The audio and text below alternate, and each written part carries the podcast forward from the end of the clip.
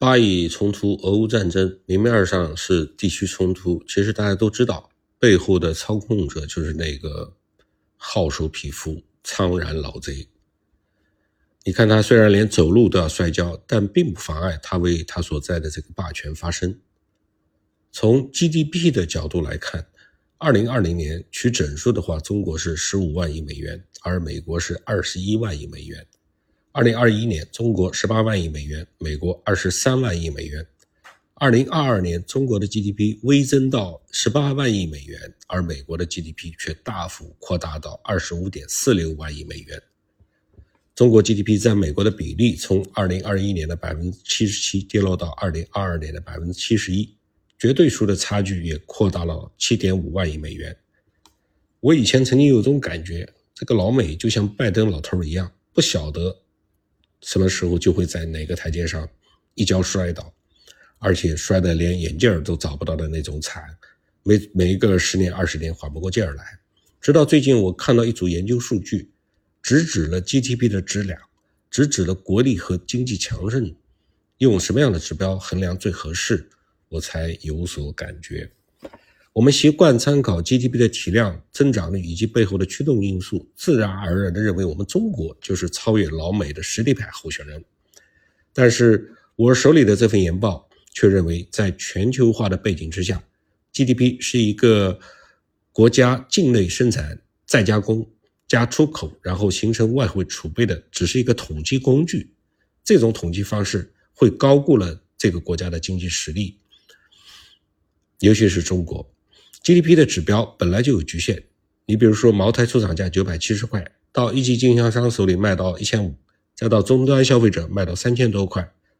在这个层层流通的搬砖过程之中，叠加了很多质量不高的营收，形成了 GDP，但是它并不能反映这个国家的经济是否强大。更极端的例子是那些带有专利的高科技和生物医药的产品，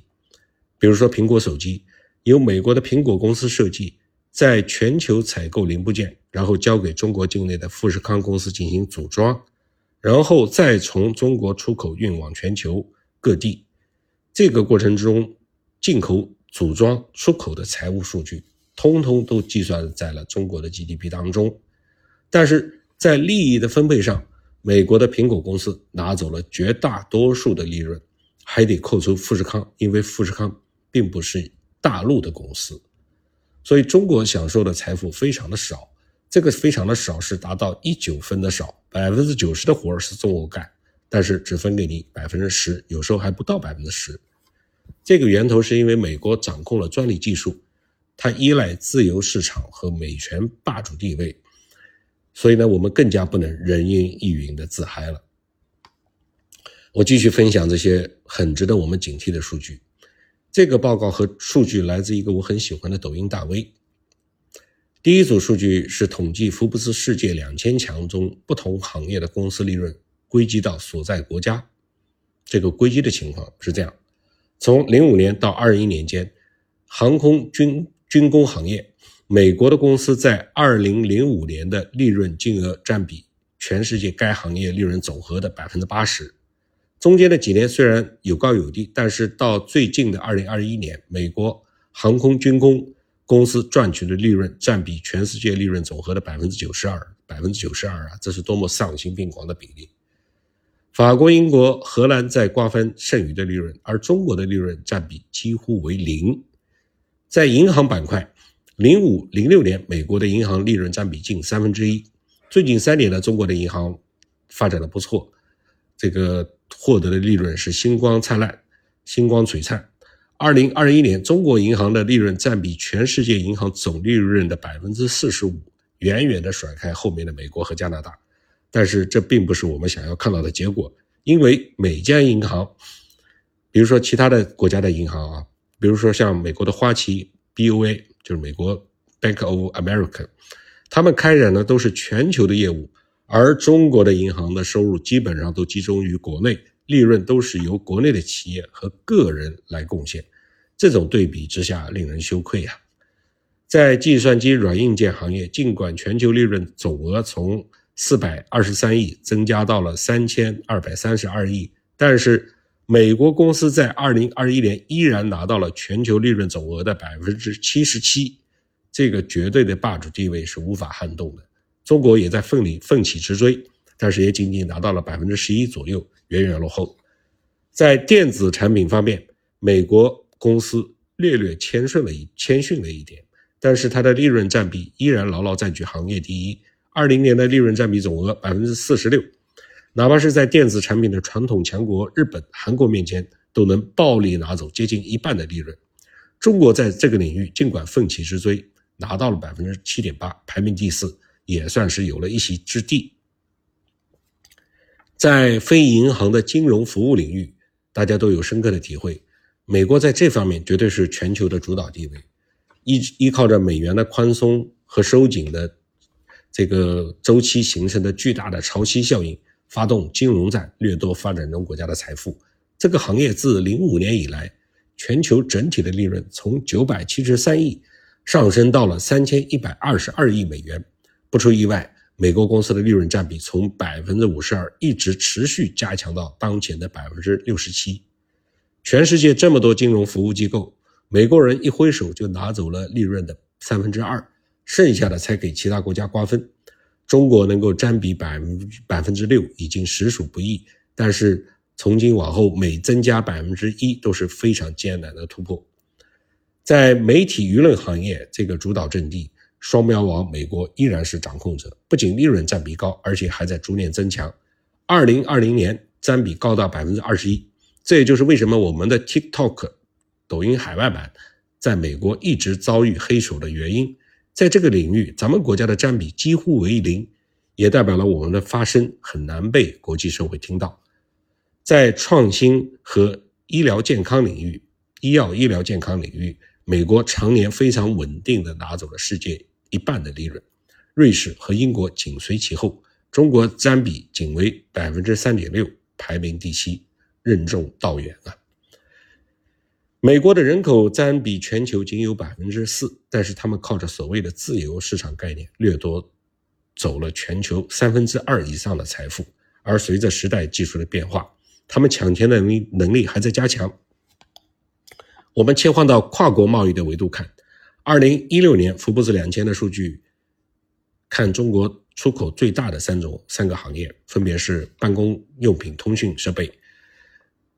第二个是纺织服饰，第三个是医药化工。在办公用品、通讯设备方面，中国出口的金额占比全球的百分之三十二，但是仅仅拿到了占比全球的百分之一点六的利润，而美国出口仅仅占百分之八点三，却占攫取了全球这个行业百分之六十的利润。纺织服饰方面，中国出口占百分之三十七，利润依然只有百分之四点七，而全球的一半的利润进了美国人的腰包。你以为中国在纺织出口纺织品方面很强大吗？主要的利润一半以上的利润还是在了美国人手里。医药化工的出口金额，中国占比全球百分之六点八，却拿到了可却只拿到了可怜的百分之零点七的利润。美国出口占比百分之十一。却拿走了百分之三十四的利润。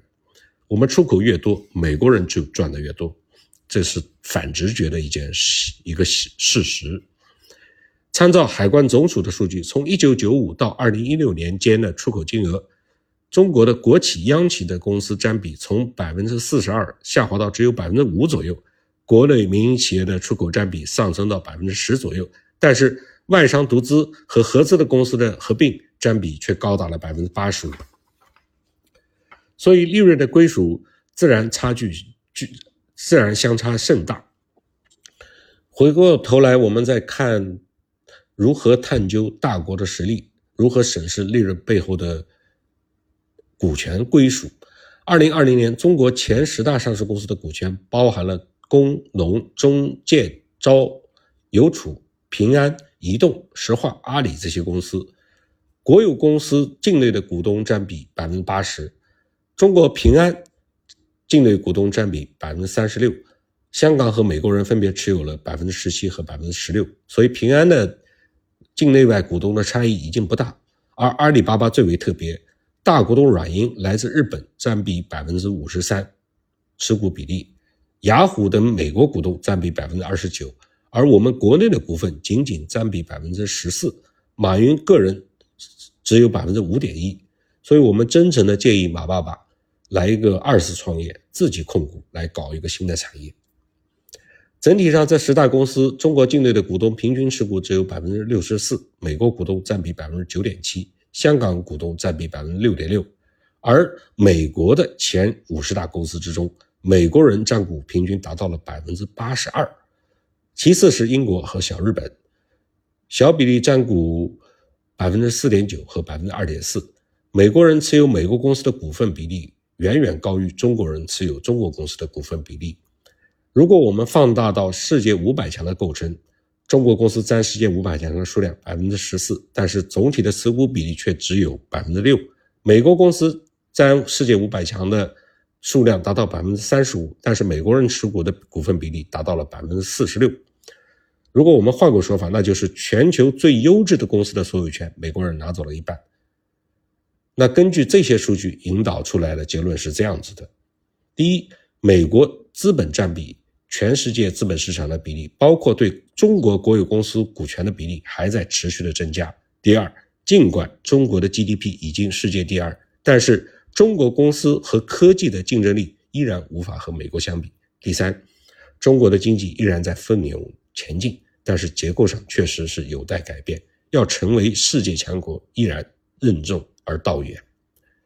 我们总是在贫富之间寻求更好的平衡，但是。不到百分之四的美国人人口攫取了这个星球上绝大部分的利润，